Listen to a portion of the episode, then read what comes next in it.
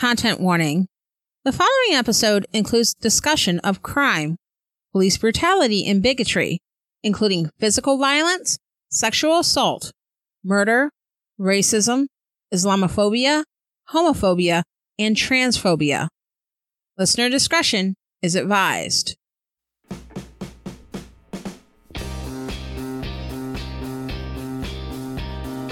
When I was a kid, I admired those who hit the streets, protested, and participated in other actions of civil disobedience for civil rights. It's one of the reasons why, to this day, I take political participation seriously. And this was long before I knew that my family members participated in meaningful ways. As I got older, learning about other American movements, such as the women's suffrage movement, the women's rights movement, the Chicano movement, the gay rights movement, and other movements dedicated to making the United States more fully inclusive of everyone, I always felt those movements inspiring. And yet, when I was younger, particularly when I was a teenager in the 1990s, I didn't really see a lot of large-scale protesting, particularly when it came to the rights of Black Americans. A lot of people seemed to take for granted that we had already made it, even though it was clear that that wasn't completely true. Things were better than they were, say, when my parents or grandparents were kids, but not where they should have been. One of the times this was made clear to me was when my inner-city Catholic high school that seemed to always be on the verge of closing participated in student exchanges with suburban schools. My parents, particularly my dad, always said that public schools were falling apart, didn't educate students sufficiently, and were dangerous, and that was why we were sent to Catholic schools. But it was eye-opening walking into East Detroit High School. East Detroit High School was located in East Point, a working-class suburb that borders the city of Detroit. In 1992, the entire country was reeling with racial tensions over the acquittal of officers responsible for the 1991 savage police beating of Rodney King, which is widely understood to be the first time an incident of police brutality was recorded on video by a bystander, and the resulting Los Angeles riots. In Metro Detroit, racialized anger was overflowing over a similar incident, the 1992 police beating, which resulted in the death of 35-year-old Malice Green. It was similar to the Rodney King beating, except there was no bystander video. Malice Green died of his injuries, and two of the officers in Green's death were convicted.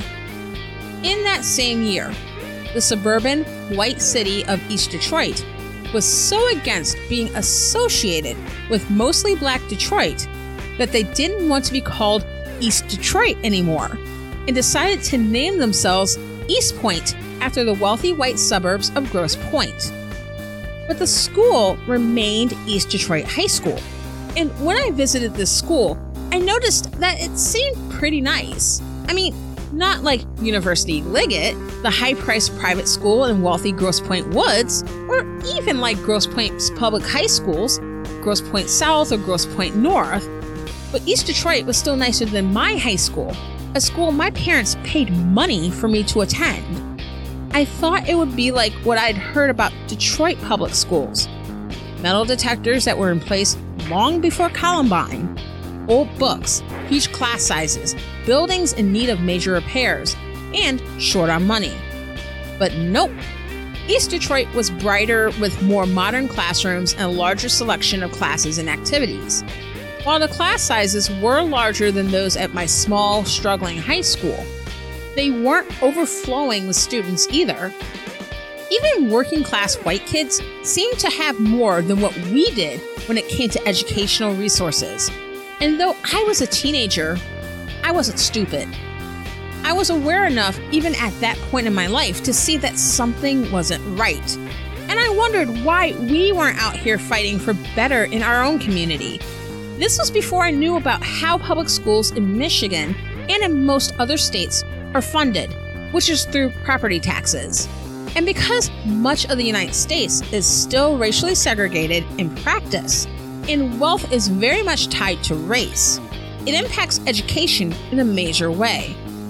And while public funding doesn't explain gaps in private schools, housing segregation and white flight definitely does. The white girls who attended my high school in the 1960s and 1970s were now white women. They no longer lived in Detroit and were not sending their daughters to be educated alongside black girls who now lived in the neighborhoods they and their families left behind. We had a particular substitute teacher who would always come in when one of our regular teachers was out. She said she was an alumna of our school who graduated long ago, and she would talk up how great our school was and how we were getting a wonderful education. One time in class, a student asked her why, if our school was so awesome, why she didn't send her daughters, who were around our age, to our school. She stumbled over her words and struggled to give us a clear answer, but we all knew why. Now, of course, time marches on. I graduated from high school in 1999. White flight, declining enrollment, and financial divestment over the decades took a major toll on the viability of my high school, and it did ultimately shut down in 2005. As for East Detroit High School, it was renamed East Point High School in 2017, 25 years after the city changed its name. But while the last vestiges of the community name East Detroit are now relegated to the dustbin of local history, East Point today is a lot more racially diverse than it was when I was growing up. And just last year, they elected their first black mayor, Monique Owens. But much like that impulse I felt when I was a kid, learning about social movements, seeing the disparities in educational resources and opportunities firsthand, there have been times over the years where I have wondered, as our country has continued to roll back civil rights for many of its people, is leaning further into authoritarianism, and it has become more evident that the capitalist economic system and many U.S. institutions in place are not designed to work for the majority of us, why more of us aren't out here on the streets. I would see the Arab Spring and protests in Europe where the streets were filled with protesters, and I asked myself why I didn't see that even when participating in demonstrations over the years. And it wasn't like we didn't have reasons along the way. The Iraq War, the Patriot Act, Guantanamo Bay, drone strikes, family separations, caging of children, ripping away of trans rights, and so on. Even police brutality has a history that stretches back much, much longer than George Floyd. It took the backdrop of record unemployment and an out-of-control pandemic to be the kindling that pushed our country over the edge and out onto the streets, finally. And then it dawned on me that for Americans to hit the streets, like the social movements of past generations, and like the Arab Spring and similar movements globally, we have to be incredibly uncomfortable and living with a lot more uncertainty than what we're used to in order to put our well-being in danger for large-scale protests, which, at least for me, puts much of our history into a much different perspective. It feels like, in a lot of ways, we're living in the worst timeline. A major pandemic, the worst unemployment rate since the Great Depression, extreme social and political uncertainty, and a government that is actively weaponizing that pandemic, fighting against the science and any shred of empathy and compassion in order for dear leader to secure re-election. Kid me didn't think this part through. Yet, the Black Lives Matter protests and the conversation on race and policing that has opened up because of them give me a great deal of hope. Let's not waste this opportunity. I am your host, Jay Poole, and this is Pot Stirrer Podcast.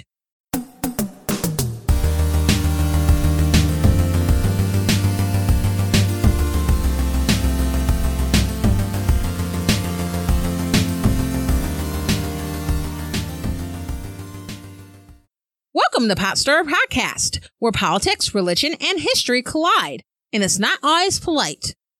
This is the final part of a two-part series on policing in America. In part one, I discussed the early development of modern police departments in the United States, including slave patrols in the antebellum South and police forces in the industrializing North, designed to protect the interests of wealthy industrialists by policing the social behavior of wage workers. I also discussed responses to the resistance a number of Americans have to criticism of police behavior, and demonstrated with available research studies that policing practices, rather than some innate disposition for certain races to commit crime, lead to racial differences in interactions with police. If you haven't listened to that episode, you want to check that out first. This week, I want to focus on government accountability. Americans tend to be distrustful of government, except when government is used to attack boogeymen on our behalf, foreign or domestic. Police militarization and the legal barriers that keep police departments from facing accountability. That's what I want to talk about. And it's also important to discuss solutions. So later in the episode, I'll get into that. Last time, I briefly brought up the mantra of Blue Lives Matter, the status quo answer to Black Lives Matter.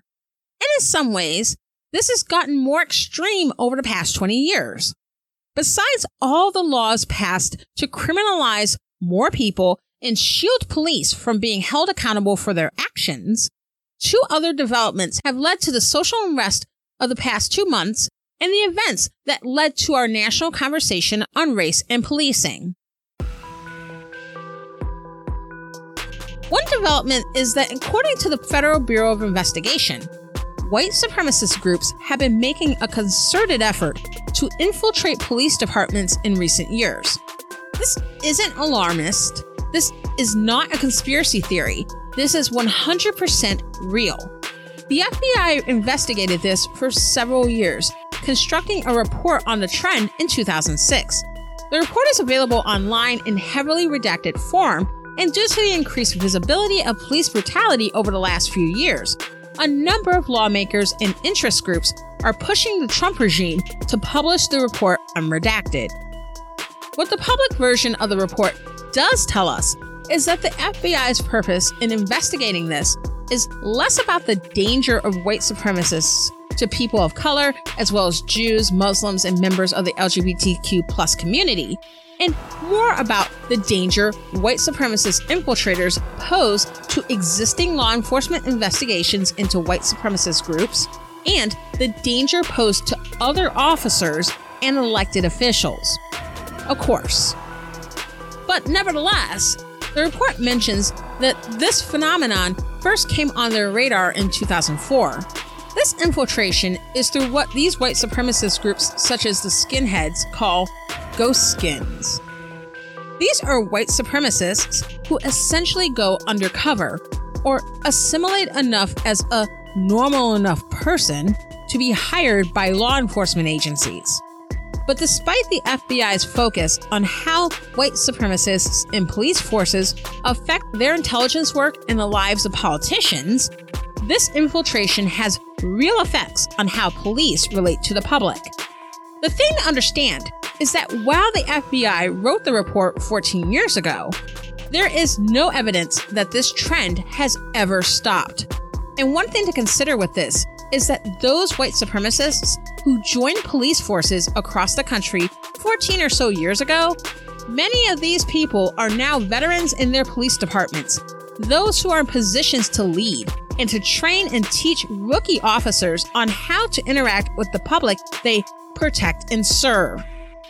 For example, a group of attorneys in Philadelphia had discovered violent, racist, and bigoted Facebook posts from Philadelphia police officers in 2016. The uncovering of this world of Philadelphia cops advocating for violence and death to Black men arrested for crimes, hit and runs against political protesters, anti-Muslim slurs, and joking about beating and raping women led to the creation of the Plainview Project. The project is geared towards uncovering the thousands of Facebook posts posted by verified police officers in 8 police jurisdictions across the United States, including Philadelphia, Dallas, St. Louis, Phoenix, York, Pennsylvania, Twin Falls, Idaho, Denison, Texas, and Lake County, Florida. And if you check out their website, it's shocking to see what is shared in what are typically private Facebook groups geared towards cops. For example, an active duty Philadelphia police officer posted this, quote, "How long until a law-abiding, gun permit-carrying Trump supporter decides his life is in danger and blows away one of these domestic terrorist Democrats?" End quote, with 4 thinking emojis. Another officer responds to this post, stating in all caps, quote, "Hoping real soon," end quote, with 3 gun emojis. There are also other posts where police officers repost inflammatory right-wing memes. For example, one particular active-duty Phoenix officer posted several, such as one that shows the Confederate flag juxtaposed with a picture of 2 black men with sagging pants. And the text reads, quote, "This does not offend me. This bullshit does," end quote. Another from this same cop shows a picture of First Lady Michelle Obama with the caption quoting a speech that she made, quote, "Every single day I wake up in a house that was built by slaves," end quote. And below it, another picture with John Wayne with the caption, quote, "Then get out and take your gay Muslim husband with you," end quote. And there are other posts made by active duty and retired police officers retweeting articles from right-wing and straight-up propaganda outlets with misleading storylines, and in the posts and comments referring to black people and Muslims as savages, making anti-trans jokes, and much more. Another study conducted by the Center for Investigative Reporting, a nonprofit investigative journalism group, found evidence of hundreds of active duty and retired police officers from across the United States that have joined Confederate, anti-Islamic, misogynistic, or anti-government militia Facebook groups. About their findings, the journalists state, quote, "These cops have worked at every level of American law enforcement, from tiny rural sheriff's departments to the largest agencies in the country, such as the Los Angeles and New York police departments. They work in jails and schools and airports, on boats and trains, and in patrol cars. And, as Reveal from the Center for Investigating Reporting discovered, they also read and contribute to groups such as White Lives Matter and Death to Islam Undercover," end quote. The center states later on in the piece regarding the Facebook groups, quote, "The groups cover a range of extremist ideologies. Some present themselves publicly as being dedicated to benign historical discussion of the Confederacy, but are replete with racism inside. Some trade in anti-Semitic and anti-immigrant memes. Some are openly Islamophobic. And almost 150 of these officers we found are involved with violent anti-government groups such as the Oath Keepers and 3%ers, end quote. According to the center, the findings touched over 50 police departments across the country. Some, but definitely not all, took some type of action when they were made aware of these posts. And yes, these are the kinds of people actively patrolling the streets across the country, being told they are above the law with a badge, gun, and more. Speaking of more, the other development is the militarization of police departments. Police militarization has been going on in some way, shape, or form for several decades. This includes development of special weapons and tactics teams, or SWAT teams, within police departments. SWAT teams were first envisioned in the mid-1960s by Daryl Gates, best known as the chief of police for the Los Angeles Police Department during the Rodney King beating in the LA riots, along with John Nelson, another LAPD officer who had a background in the Marines. SWAT teams were initially created to stall or circumvent the need for outgunned police departments to call in National Guard troops for civil unrest incidents. Initially, SWAT teams were used to suppress urban riots and respond to bank robberies, but later became a heavily used tool to serve drug warrants from around the 1980s during the crack epidemic to the present day. But police militarization has been taken a step further since the 1990s. In 1996, the National Defense Authorization Act, in particular Section 1033 of the Act, has provided a program for the U.S. Department of Defense, a cabinet-level agency, to funnel weaponry to civilian law enforcement agencies. And according to Oxfam, since that time, $7 billion worth of weapons and equipment have been sent to over 8,000 law enforcement agencies through the act. Due to the September 11th attacks, the U.S. Department of Homeland Security, another cabinet-level department of the federal government created by the George W. Bush administration after 9/11, has a number of purposes, including curbing terrorism, increasing border security, increasing the government's cybersecurity, among others. As part of this mission, the DHS works with state and local governments on emergency preparedness and obtaining necessary emergency equipment. This cooperation has included state and local law enforcement agencies obtaining military-like training and military-level equipment that you would typically see on an overseas battlefield. Computer equipment, surveillance drones, tanks, and other armored vehicles. Drugs. Drugs? The DHS has released a list of 21 categories of acceptable equipment that state and local agencies, including police departments and other first responders, are able to obtain under their federal grant programs. There is a wide range of equipment available to law enforcement, including a number of pharmaceuticals. Some of these include over-the-counter drugs like acetaminophen, Tylenol, and ibuprofen, but others are a bit more hardcore.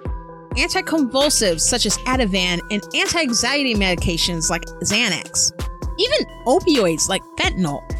All these can legally be obtained through Homeland Security grants. And law enforcement, including those ghost skins in police departments across the country, have legal access to them. When we watch Law & Order or Forensic Files, or listen to our favorite true crime podcasts, we often see the police as the protagonists, the good guys, fighting to bring a perpetrator to justice for the victims of major crimes. And if the victim is deceased, justice for their families. We hear that detective reliving that one case that has haunted her for decades, or telling the story of that one crazy case she got tied up in on her last day before retiring from the police force. We listen to that patrol officer discussing that one time when they were just having a normal day and then found themselves face to face with a ruthless killer, or when they were called to a crime scene that they'll never forget. And when it comes to real-life cases, I would never want to discount the feelings and experiences of police officers who find themselves in these positions. But those are also examples of police being portrayed as the good guys by default. It's referred to as copaganda, the portrayal of police as sympathetic characters, protagonists, the good guys. And it's not that police officers can't be these things, but a constant drip, drip, drip of this type of messaging over time paints a picture of police as being beyond reproach, as unqualifyingly good, and therefore are deserving of special protection so they can do their jobs. And if you find yourself in their crosshairs, you must have done something wrong. You must be a criminal. And that's before you even have an opportunity to defend yourself in a court of law. And whatever happens to you is your own fault. Propaganda leaves us to lend instant credibility to law enforcement while distrusting those who have been victimized by them. The pervasiveness of propaganda has allowed laws and policies to be enacted that have given police far-reaching powers without significant opposition. Qualified immunity protects police officers from being held personally liable in most lawsuits alleging violations of a plaintiff's rights. unless the officer violated a clearly established statutory or constitutional right. And in practice, it's rare that courts find this exception to be the case. Laws on the books in many jurisdictions allow police to lawfully use deadly force on members of the community if officers state they were in fear for their lives. This defense has allowed for a lot of officer acquittals for killing unarmed and legally armed Americans. No-knock warrants, the ability of police SWAT teams to burst into private homes unannounced in order to seize evidence of crimes and take suspects into custody. When SWAT teams show up at these homes, they invade, they break in, they destroy their homes, shoot their pets, even potentially shoot the people who live there. The police are invading the property of someone who may not have been convicted of a crime at all. A no-knock warrant led to the murder of Breonna Taylor, a first responder who was shot and killed in her own home while in bed due to the execution of a no-knock warrant by Louisville Police SWAT. The police took her boyfriend, who was shooting at the police in self-defense, believing they were burglars, into custody for months before releasing him. The effed up part about this is the police got the wrong home. The man they were looking for was already in police custody. While one of the officers involved has been fired, none of Breonna's killers have been arrested and charged for her murder. All of these killers are walking free as a bird and breathing our same air. We're also seeing the consequences of police militarization when it comes to police reactions to the Black Lives Matter protests. Police are suiting up in riot gear, using beanbags, tear gas, and other chemical irritants on protesters in the middle of a pandemic of a disease that attacks the lungs. They're harming and maiming protesters and journalists, several of whom had landed in the hospital for serious injuries and have even lost eyes in these aggressive police actions. The chemical weapons in particular, and when we talk about tear gas, pepper spray, and other chemicals, let's call them what they are. These chemical weapons are illegal in war according to the Geneva Protocol. So the military are not allowed to use these weapons on the killing fields of Afghanistan, but riot police are allowed to use these weapons on American citizens exercising their First Amendment rights. And on top of the violent actions of local and state police forces, federal police and contractor forces, mercenaries, are being deployed and are involved in more chilling actions. First seen in Washington, D.C., and now being used in places like Portland, Oregon. Federal law enforcement wearing unmarked uniforms are enacting violence against protesters, severely injuring them, and particularly in Portland, there are roving police forces who are reportedly snatching protesters off the street and driving off with them in unmarked vehicles. For those who claim to be so worried about government taking away our rights, our freedoms, this is where we are. And all we hear from those folks are crickets. Hi, everyone. This is Jay just popping in to let you know that if you're interested in discussing this and other related topics more in depth with other listeners, check out the Pot Stirrer Podcast discussion group on Facebook. It's an awesome group where we share and discuss the episodes, news stories, and other related issues, and it's a really good time. Just search for Pot Stirrer Podcast discussion group on Facebook and click to join. Recently, Black Lives Matter as a movement commemorated 7 years in existence. While the slogan Black Lives Matter has recently gone mainstream and even corporate in some respects. In the wake of the George Floyd killing by police in Minneapolis and the resulting protests and uprisings both nationwide and in several other places around the world, some Americans may forget or may not know that the Black Lives Matter movement is by no means brand new. It originally formed out of the murder of 17-year-old Trayvon Martin and the acquittal of his killer, George Zimmerman.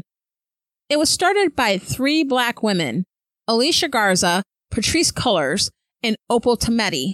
And according to the movement's website, blacklivesmatter.com, its purpose is to, quote, organize and build local power to intervene in violence inflicted on Black communities by the state and vigilantes, end quote.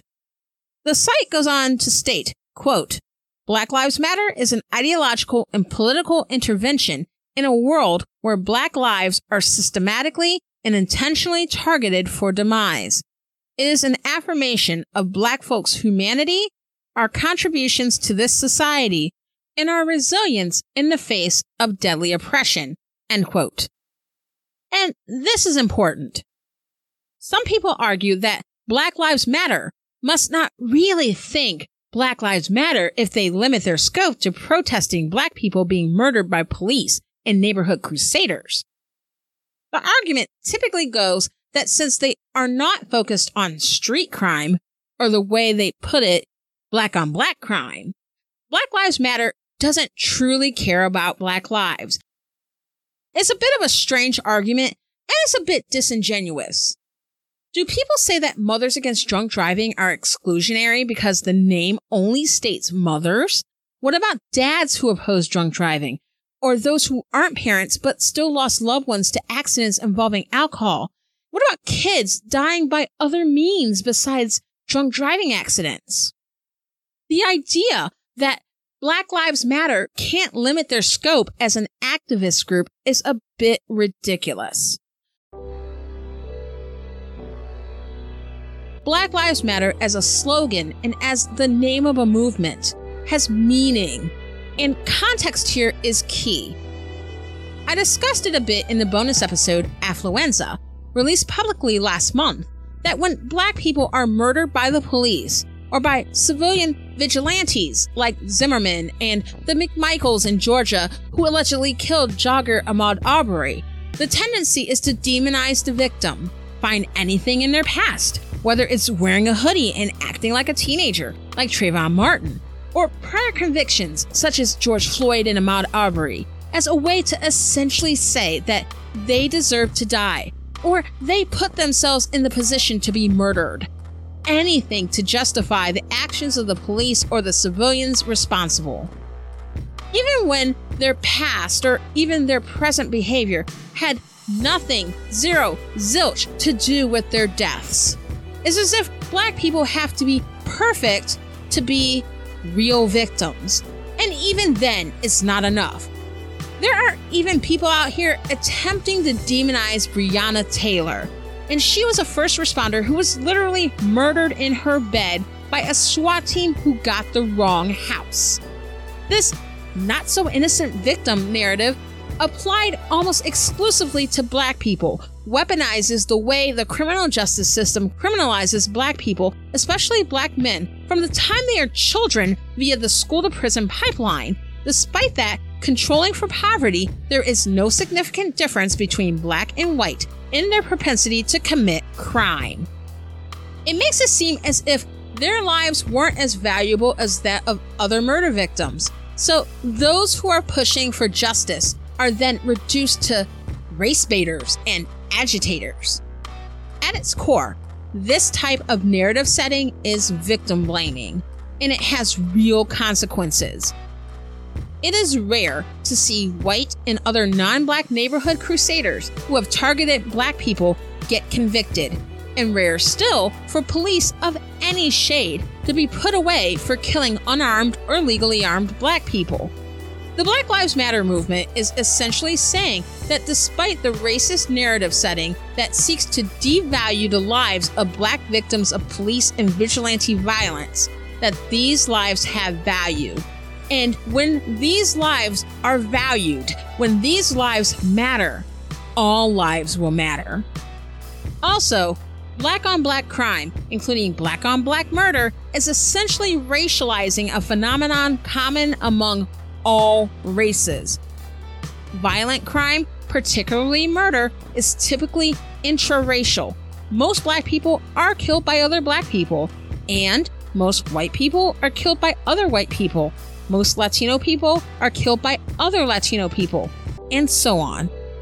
Again, it's not a matter of black people not taking responsibility for their own behavior, as those who push the black on black crime narrative tend to argue, but that most crimes like murder are crimes of proximity and opportunity. Most of the time, people harm and kill people they're close to, family members, friends, and neighbors. And let's be real, this is America, and even in 2020, most of our families and close social circles reflect ourselves in a lot of ways, including color and class. Do we ask white people to take responsibility for themselves when they focus on specific types of advocacy and activism? Also, when we talk about street crimes, especially robberies, burglaries, and drug-related crimes, these are often more a function of poverty, yet poverty in the U.S. has a racial component. I've discussed in depth the historical and political factors leading to the development and persistence of urban slums in the Detroit America series, the Urban Renewal series, and the Drug War series. So you'll want to listen to those if you'd like to hear more in-depth research and a more detailed take on this. But I bring this up very briefly because usually when detractors of Black Lives Matter point to black-on-black crime, they're focusing on street crime, which is a function of poverty, but also, as I discussed last episode and in other episodes as well, a function of over-policing in urban black neighborhoods, especially when it comes to drug crimes. It's like a self-fulfilling prophecy. If you think that black people are more likely to be involved with drugs and commit crimes, and you have the power to arrest whoever you want with little real oversight, it's easy to create your own reality. But here's the other thing. Despite the issues that urban ghettos face, you can take pretty much any major city in the country, and there will be one or more activist groups out here in the streets dedicated to ending violence in those communities. Take Donald Trump's favorite metaphorical stand-in for black people and his favorite whipping boy, Chicago. Chicago has several local activist groups dedicated to the opposition of gun violence and street crime. Some examples include My Block, My Hood, My City, Mamas of the Movement, Mothers Against Senseless Killings, Get In Chicago, and Strides for Peace, among many others. Even in a mid-sized city like Cincinnati, organizations like Cincinnati Works and the Nonviolence Alliance of Greater Cincinnati, and neighborhood groups such as Westwood Uniting to Stop the Violence and Kings in the neighborhood of Avondale work to stop street violence and murders in Cincinnati's poor urban neighborhoods. Take any major city, especially one with a segregated urban ghetto, which the vast majority of American big cities have, and you will find groups that exist doing this work and making progress within their communities. While local Black Lives Matter chapters may work together with other activist groups in their communities on these types of goals, Black Lives Matter as a whole doesn't need to take over this niche because there are other groups doing this work. By making the argument that Black Lives Matter is somehow ignoring the killing of black people by gun and street violence, and by extension arguing that black people generally don't care about street violence, it erases the work that is being done by local community members and organizations to improve the safety of the places they live and the peace of mind of their neighbors. The irony is that while the critics of Black Lives Matter will typically say that increasing police presence will fix the problem, the evidence isn't there that filling the streets with cops makes anyone safer, including people living in poor urban communities. The other issue is that more cops doesn't mean that those cops are actively serving and protecting those within those communities. While police are said to serve and protect, they have in reality followed a model of serving and protecting middle and upper class white interests, while policing the poor and people of color, especially Black and Brown Americans. If these neighborhoods are being policed rather than being served and protected, then police are not reliable allies in making these neighborhoods safer, and the people who live there know it. Here's the bottom line. Crime has decreased since the 1990s. And also, there is a distinction between actual crime, murders, rapes, robberies, assault, crimes against people that have real victims, and crime that is designated as such for the sake of social control. Laws against drug use and drug trafficking, sex work, public intoxication, and so forth. This is not to say that drugs and alcohol aren't harmful to people or that sex work can't be exploitative within a number of contexts.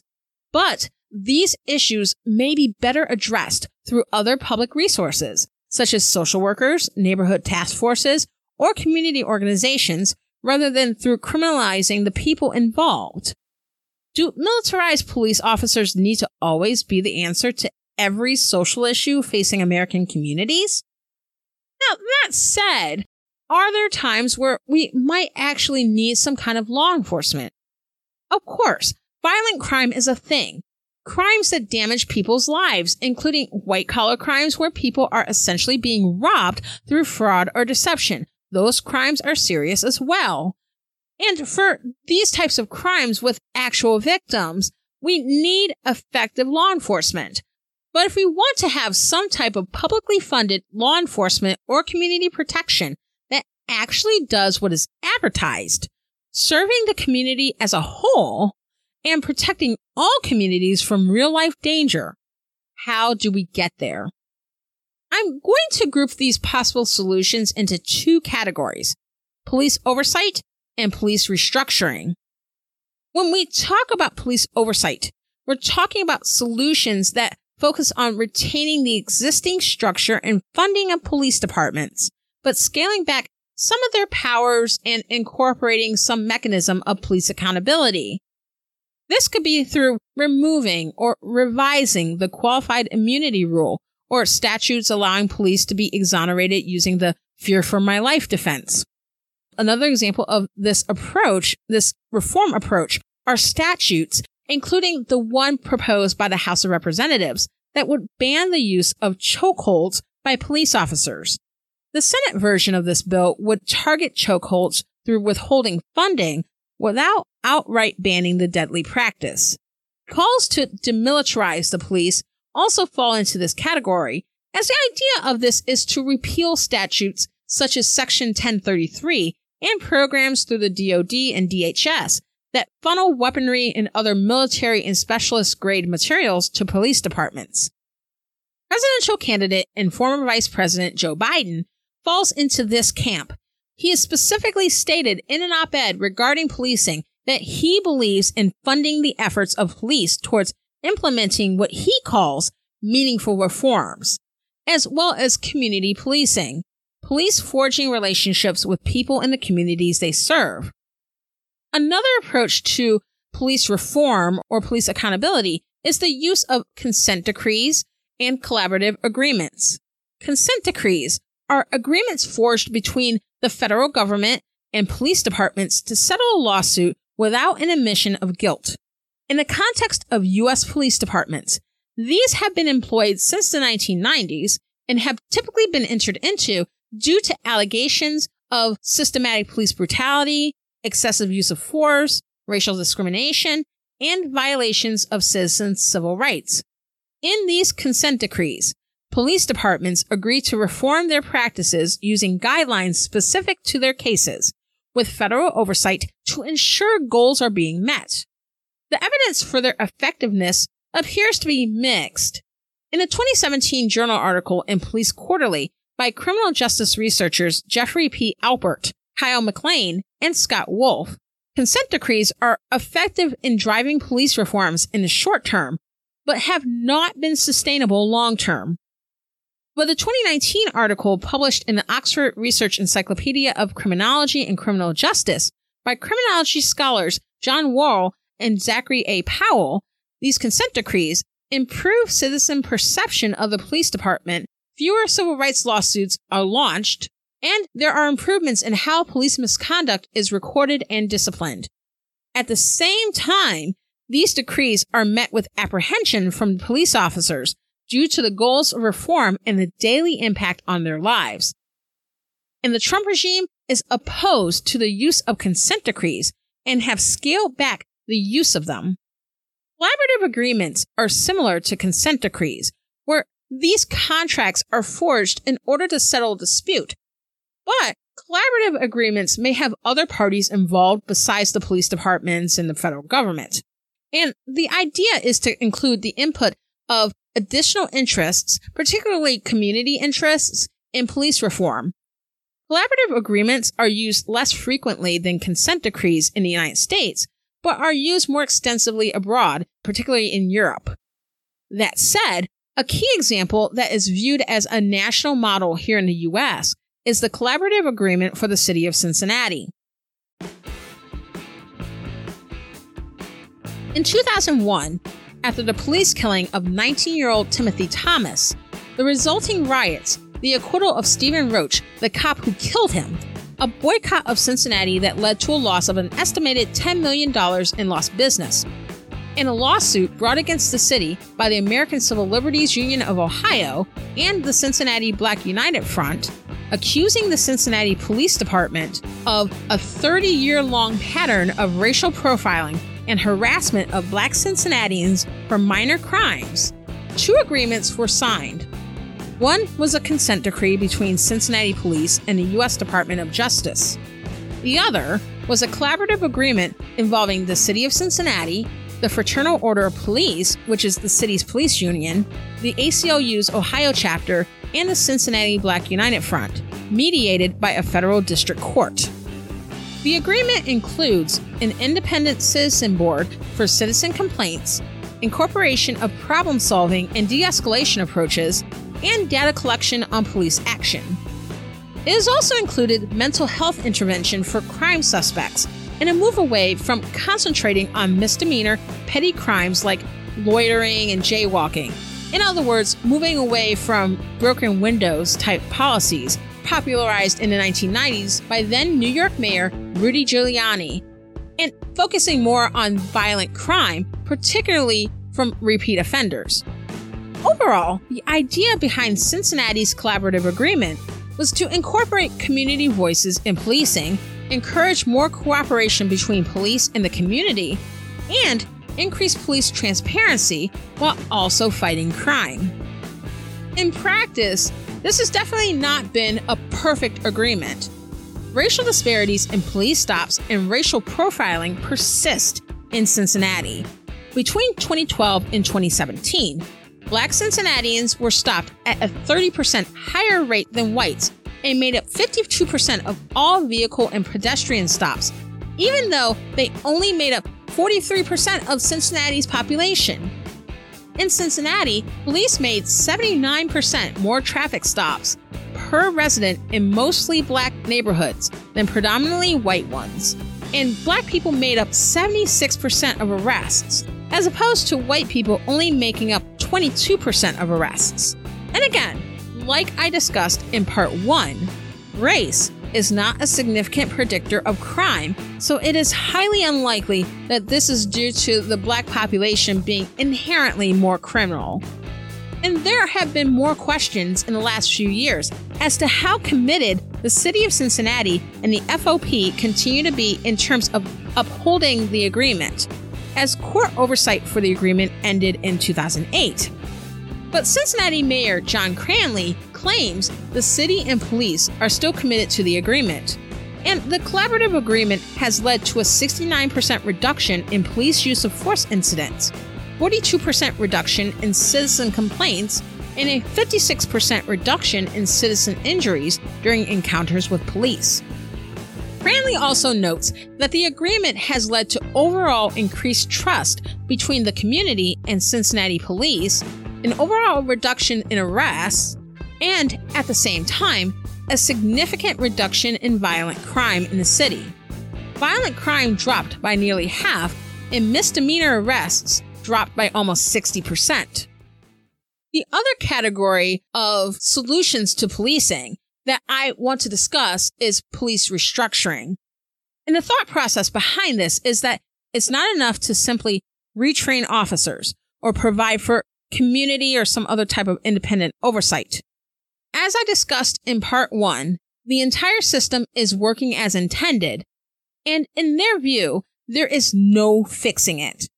Most advocates of police restructuring acknowledge the repressive, racist, and classist origins of modern policing, and that the current function of policing in the United States is to protect powerful, privileged interests from the perceived threat of the poor and people of color, especially Black and Brown Americans. And with that considered, proponents of police restructuring argue there really isn't a way to fix police that will help the disadvantaged in society.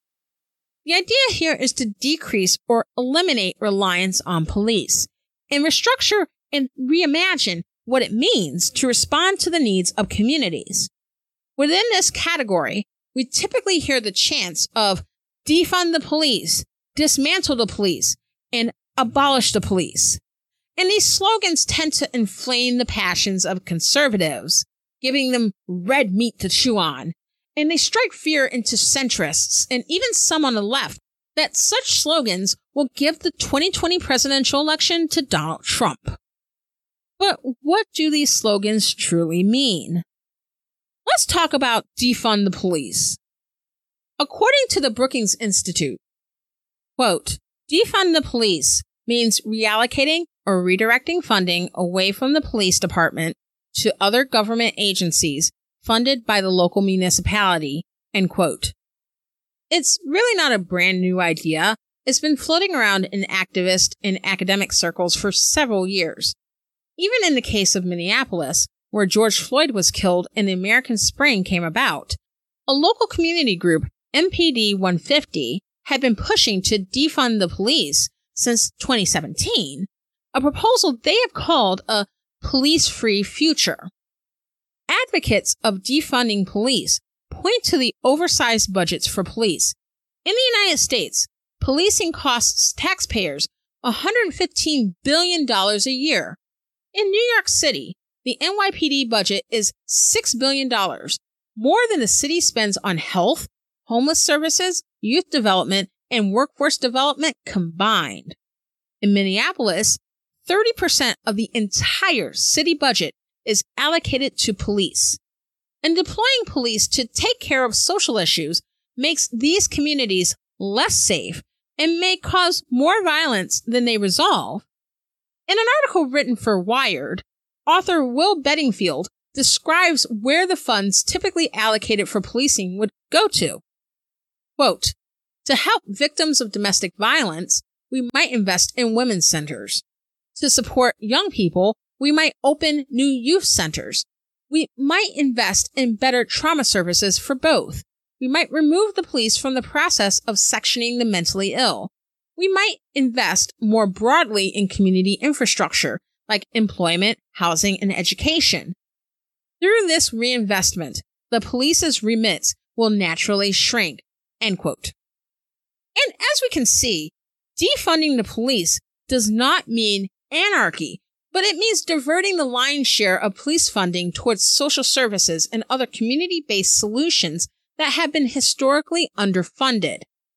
Employing these more specialized resources, advocates assert, will better address the social issues where intervention may be needed and decrease the opportunity for armed police officers to exacerbate situations, unnecessarily criminalize community residents, and spark violent confrontations.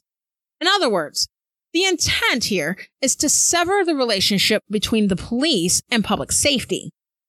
For most who support defunding police, they can foresee situations where armed officers may be needed to respond to intensely dangerous situations. But advocates say that proactively dealing with community issues using other resources would decrease the need for traditional armed police. The slogans to dismantle the police and abolish the police are just that, abolish the police and the police. It's sort of at the more extreme end after defunding police. Police abolition advocates tend to point to the role of police in state-sanctioned violence against Black Americans throughout the course of U.S. history, and they would make the case that it's pretty much impossible to divorce that aspect of policing, that history, from law enforcement as an institution today. Defunding is part of the solution, but the goal is not only to minimize the police, but to make them, in their current form, obsolete. But what does abolishing police mean for crime? When we need help, who do we call?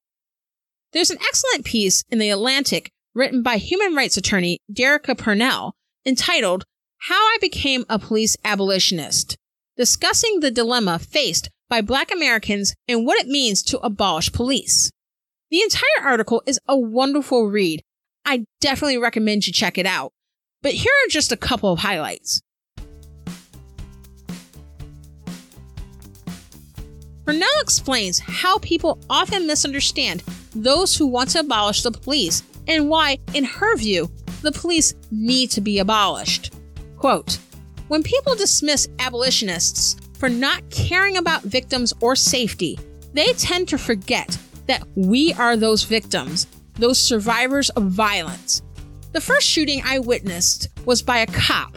I was 12. He was angry that his cousin skipped a sign-in sheet at my neighborhood recreation center. I was teaching my sister how to shoot free throws when the officer stormed in alongside the court, drew his weapon, and shot the boy in the arm.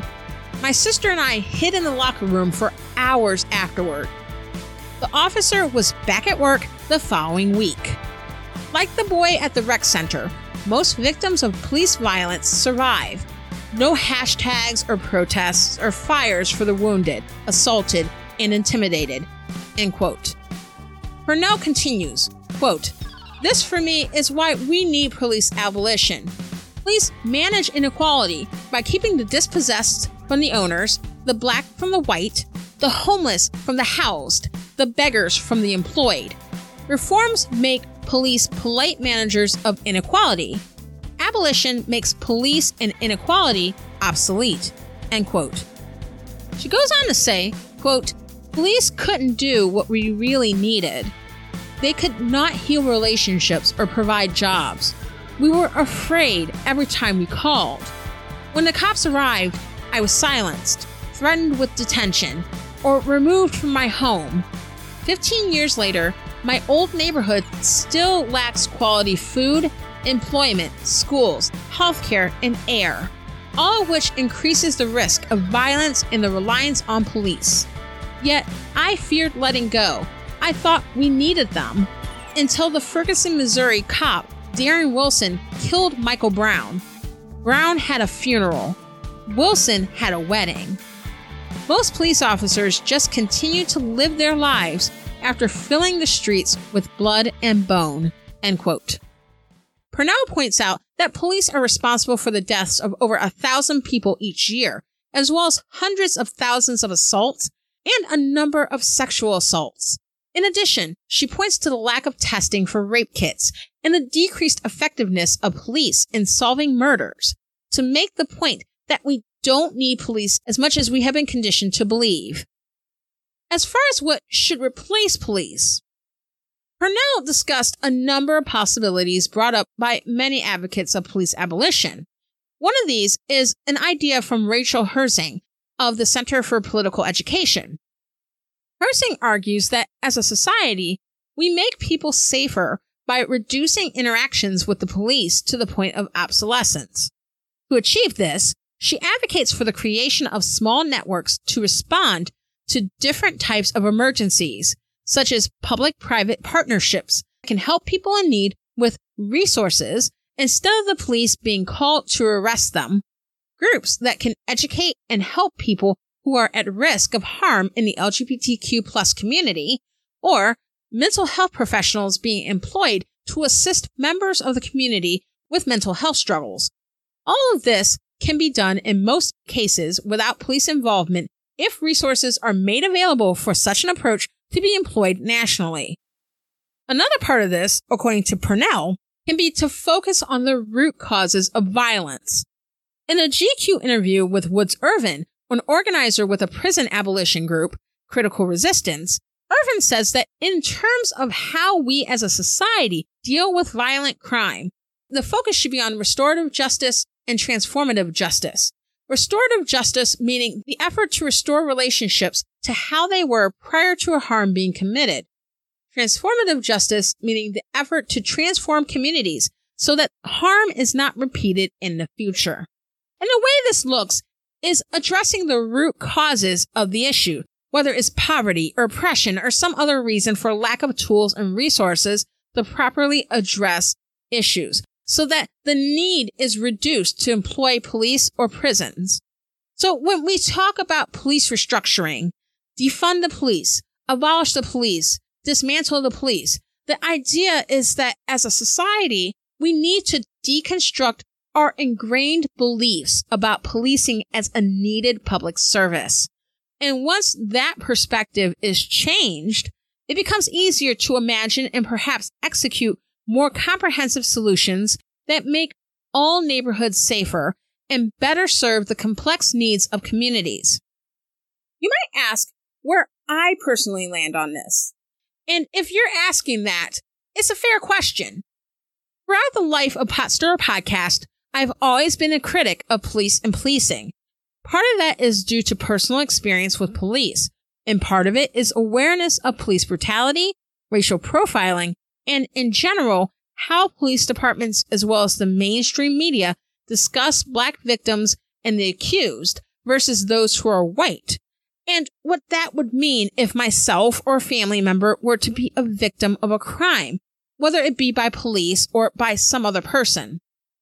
It's disconcerting, to say the least, knowing that if I or my mom or one of my siblings went missing or, God forbid, something happened to them, that it wouldn't be taken as seriously, or that the police or the media might try to find any reason, any blemish in our backgrounds to justify why we weren't sympathetic enough victims. Or if something happens and I call 911, it's a roll of the dice, it's a crapshoot as to what might happen to me once help arrives. There are some Americans who can take the idea of the police serving and protecting them for granted. But unfortunately, I am not one of those people. When I first started the podcast 3 years ago, I was firmly in the police accountability camp. I believed that we needed the police to protect the public from criminals, but police departments needed to take the removal of bad cops seriously. And a lot of that is probably a function of intersectionality. I'm Black, yet I'm also a woman and solidly middle class. Women tend to be the focus of a number of violent crimes, including sexual assaults and domestic violence. And we're often taught to look towards the police for protection from violence against women.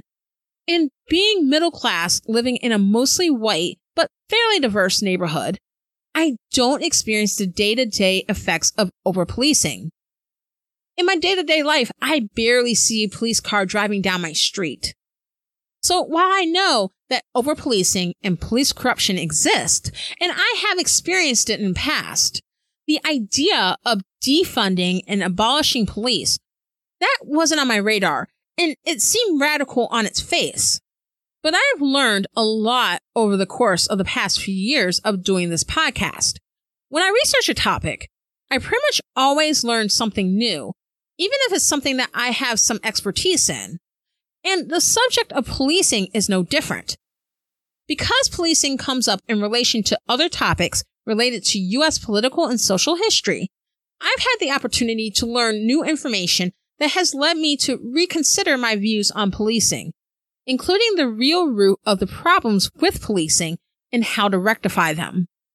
And when I've learned more about these alternative models of addressing societal issues, they make a lot of sense and connect with my long-standing view that we grossly underfund services that are designed to help people going through various issues. We underfund mental health services. We underfund community programs, social services, public assistance of many forms. And we've done so on a national scale since the 1980s. And that truly needs to change. So it's not such a leap to seriously consider that we could simply reallocate police resources towards funding these other services that can better serve the diverse needs of American communities and move away from a paradigm of locking everyone up as a solution to all our problems.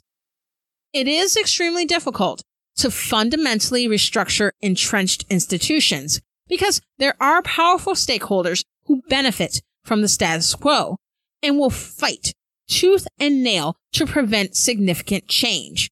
Even police reform measures, which seem to be limited in their long-term success in curbing racially biased policing and other police abuses, are usually opposed by police departments, police unions, and politicians who have a stake in continuing to promote that they're tough on crime.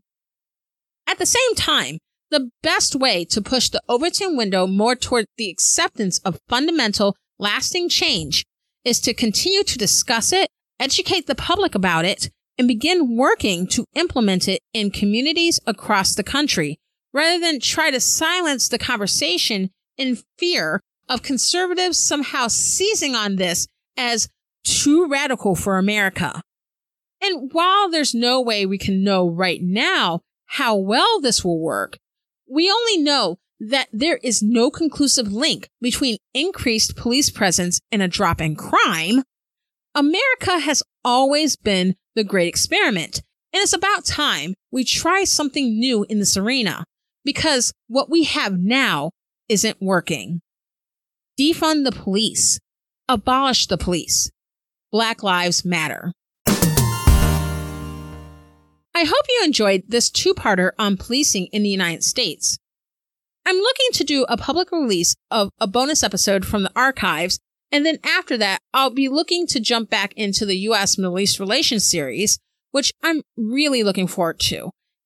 The idea is to get back into a regular release schedule, so that's the tentative timeline for right now. It's 2020. Things are nuts, but at least that's the plan. And I'm going to work hard to stick to that. Thank you so much for listening to Pot Stirrer Podcast. If you enjoyed the podcast, subscribe on Apple Podcasts, Spotify, or on your favorite podcast app. Go to potstirrerpodcast.com/download, and you'll see the links to the show on several different podcast apps. If there's an app you use that you don't see listed, let me know, and I'll look into it. Subscribing is completely free, and you can get new episodes once they come out. It's super convenient. If you enjoyed the show, please give it 5 stars on the app of your choice and leave a review. And I tweet all the time, so follow me on Twitter at PotStirrerCast. I'm Jay Poole.